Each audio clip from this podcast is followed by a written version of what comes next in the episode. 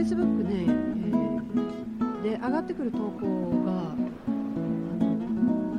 4月の23日24日でまあまあいろんなことが起きてると。結構な分岐点といいますかね。大きく変わる時のようです、うん、今年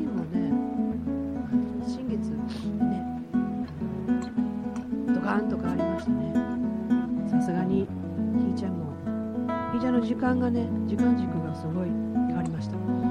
んびりのんびり出てて。そののんびりする中でなんてこう羨まれるほどの時間の使い方してるなと思いながらその反面焦るっていう気持ちもねないわけじゃないんですよこれ。また面白いですよね。いろんなことをねこう、うん少ないの味噌というかでね考えるんですよね。面白いですね。うん。で、えー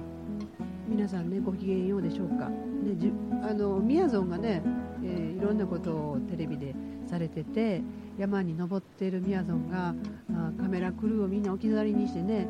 言う一言が自分の機嫌は自分で取ってね人に取ってもらおうとしないってねいや名言やな思ってね。彼は自分のことを追い込んでることを超えてますよね。うん。本当に神がかり的な素晴らしい人ですよね。うんうんうんうん。まあそれはみやぞんさんね。自分としてどうなんだろうな、うん、自分もうん面白い素材にどんどん変わっていっててねこの時間の使い方ががこうなっての焦る気持ちもありのでも何もしたくないっていうのはもう明らかなんですよね、こうやってねただ喋ってるっていうのがねなんと心地いいか、うん。これがほんまにね、えー仕事となり、えー皆さんに、えーたくさん聞いてもらえるようになるっていうことが私がやりたいことなんだなと、うん、不思議だね。小さい頃にねことしか言いませんからねこの口、うん、人の痛いとこばっかり言うからね。困った子供でした本当に。ほんで自分のことを封印ししたりしてなかったりよう分かりませんけども。まああのまあそれがねあんた口から先に生まれてきた子やっていうこれがその時代にはこれはあかんことって思うんですよね、黙っとかなあかんねんなってね。まあそれが結局は得意技やったということでね。これねみんなに当てはまるんですよね。皆さんがそうなんですよね。小さい頃に何か言われた一言とか。でもそれを、うん、あの揺るぎなく訓練してきてるんですよね。不思議にあの私のこの声の声を届けるというかね電波に乗せるようになってからいろんな人にねプロって言われるんですよね。プロじゃないよ。私何の訓練もしてないし。うん。まあ、そこでプロの定義は何やねんって話なんやけど、まあ、お金もねこれで稼げてるわけではなくただ本当に垂れ流しをしているだけ。でなんならお金かかってるしね、うん、かけてるんよね不思議、うん、なんかすごく環境を整えたくなるのよね、うん。でまあ、それを置いといてでその仕事をという定義になったのは途中でね坂井子ちゃんにえーひーちゃんいいお仕事してるねって言って言われたことからなんです。ああ仕事と思ってええんやみたいなね。うーんって。でまたそこから、うん、乗り越えてはないんやと思うんだけど。でまあ自分でやるようになって卓録なんてねしだして。で、えーサイトを整えるってことをしながらもまあ日進月歩ですわ。なんなら下がるぐらいのね、うん。でもまあいいかこれが今私が進むテンポみたいな感じでね、えーまあいいとして。でその声に魅力があるねみたいなことをね、うん。言ってもらえることがね増えました。それはねそんだけ喋ってるからね、まあ、聞いてくれてはるっていうところにねちょっと驚きがあってね。これ誰も聞いてくれてないと思ってるんですよねこれまたね、サイトに載せといて Facebook に上げたり、えー、アメブロにね載っけたりとかいろんなことをしてる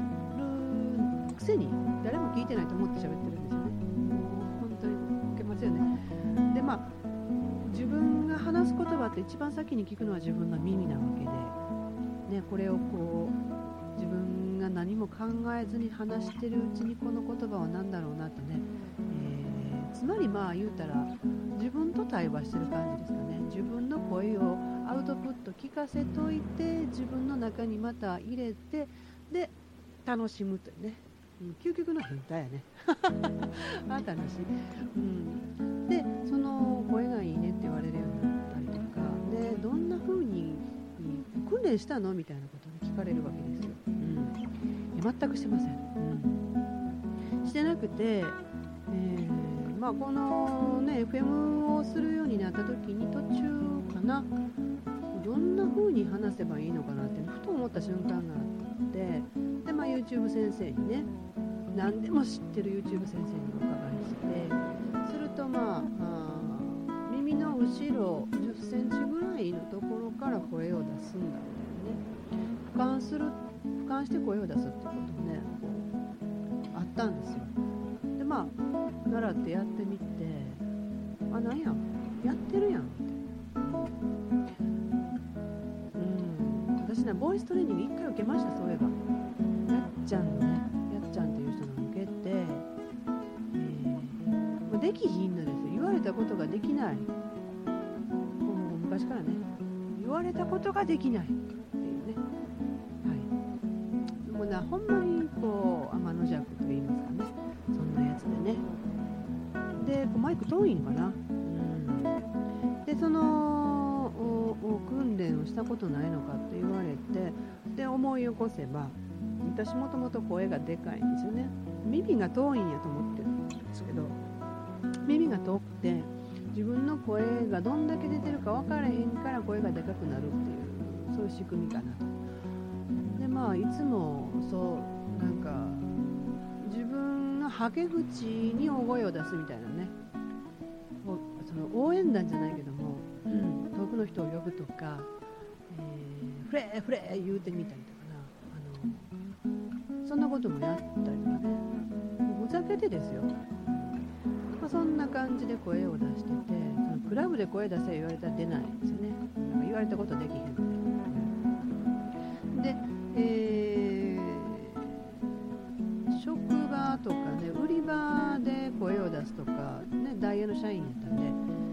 イエ新入社員の時はね楽しかったあのお魚コーナーに、えー、実習入って思い出すのが、えー、たたきカツオのたたきの試食販売をすることになったんですよ。ほいで店頭に立ってですな、ね、全身白で覆われて目出し帽ぐらいですよね。で試食と、ねまあ、販売するって形やったんですけどもまああの聞きかじったうんちくをいらっしゃいませ言うてやってたら気がつけば人だかりになってていやあのあんたの声は玄関口まで聞こえてきてなんか分からへんけど来てしもたって言うてお客さんが来るわけですよ。その時私は17歳です。まだ17やったかな、うん、3月定期入社ってやつで私3月16日3月16日迎えてなかったんじゃん17のままで。でねあのまあ、家がたこ焼き屋さんやったからねいらっしゃいませ言うと。った、まあ、いらっしゃいませ言うのも恥ずかしかった時もあってねそれもまたねこういう話したい思うんですけどそこからだから、えー、商売するってことに関して私抵抗はなかったんですよね、うん、で店頭でそうやって声を出しているとあの試食のカツオがねバンバン売れていってで姉ちゃんお腹がいいの？背中がいいの？ってね分かれへんようなそんなこと聞かれても、まあ、適当にね中野係長に聞きに行ったらお腹の方が油があんねんでああそうでっか？みたいな感じで聞いて、まあ、言われた通りのことをまあ、聞きましたとこ。っていうことを今こうやって言うてはりましたっていうことを伝えて。ほんならねあの3日分のカツオのたたきが売れてしまったというね。いやだから実は私はあのその後ベビーチャイルドっていうところに配属されるんだけどお魚屋さんからオファーが来てたと。でもその女子はいらんねんと。将来的に男子やんと。いうことで私は却下されたらしいまあ、とにかくその時に、えー、声を出して魚を売るなんていうのはもうこれは私の転職やなぐらいにねこんだけお客さん集まってくるの やったんですよね、まあ、それがまあ、えー、あってその後ね、えー、まあ、いろんなことやるんやけど40になったらもう1回ダイヤに帰ろうと思ってたんですよね片っぽ。その時の地震の前の阪神・淡路大震災の前のダイエの時代がすごく良かったんでね、うん。えー、そこに帰ろうと思って、えー、40なる前に帰り帰るというかもう一回第二就職ねパートで就職してその時に また不思議になに、えーと、魚屋コーナーに行って、対面販売することになるんですよおかしいね。うん2巡目で私の方に矢が刺さりまして、まあ水を得た魚ですわ行ってそしたらまあ店頭でねシール貼るだけやったんですよレジカやったんでレジカからの出港で行ってその生魚がねポロンとアジやらサバやらサンマサンマわかるけどねイサキだの馬面だのねもういらんいろんなものがその鮮魚さんの、う、新しい取り組みで生魚が流れてくるようになってこれは何じゃと。分かる人間には分かるけど分からん人間には分からんわみたいな。とにかくシール貼ってくれと。いうことで、えー、2回目にね声かかって行ったんですよ、うん、で行ったらあのお客さんがこれどないして食べんのとかね。あと、えー、何枚しますかとかね。そういう調理の受付をするようになるわけですよね。で生実家私も主婦なんでね。知ってること伝えるしで調理場で聞いたことも伝えた口八丁手八丁ですわ、うん、適当なことを言うてたら皆さんねそれをまあまあに受けてはるわけじゃないんだけど面白い姉ちゃんやなぐらいな感じで、えー、お話聞いてくれてほなまああのー次の週にも私が行くことになってそしたら同じ人来るんですよねお客さんがね。で姉ちゃんこれっていう前にいやおはようございますみたいな特別な挨拶をするんですね。でこの間のどうでした？ってね、えー、これもね覚えてるかどうか分かりませんよ。私やからね。それで、えー、質問したりするといや覚えとってくれはってんねやこの人みたいな感じで会話が始まりの。でこう気分がええわけですよすんごいね。冷たいは寒いは大概立ちっぱなしやはしんどい仕事やったけどもそのやり取りがすごい楽しくて。あとあの玄関に向かって鮮魚のコーナーから家の入り口までは130メートルあるんですかね。それぐらいあるんやけどその玄関に向かって私が声をかけるんですよね。手前の人がうるさくないようなこう山なりに声を掘り投げるぐらいのね。そういうイメージでいらっしゃいませしてたんですよ。そしたらやっぱりその17でやってた叩きの時のように姉ちゃんの声が玄関に聞こえてきて「なんや野菜も買わなあかんねんけどとりあえず魚見よかいなってて来てしまったみたいなね。そんな風にお客さんがおっしゃいますと。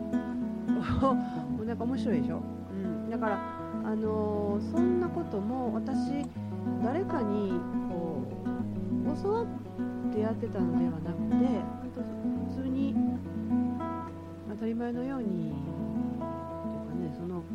目的があるわけですよ、呼び寄せようとね、野菜買うなとか肉買うなとかちゃうんですよ。まず魚見て。メニューはそこから決めてんかみたいな。そんな感じかな。うん、だから向こう側に向かって「えー、いらっしゃいませ」っていう声を発してることがどうやら訓練になってたと。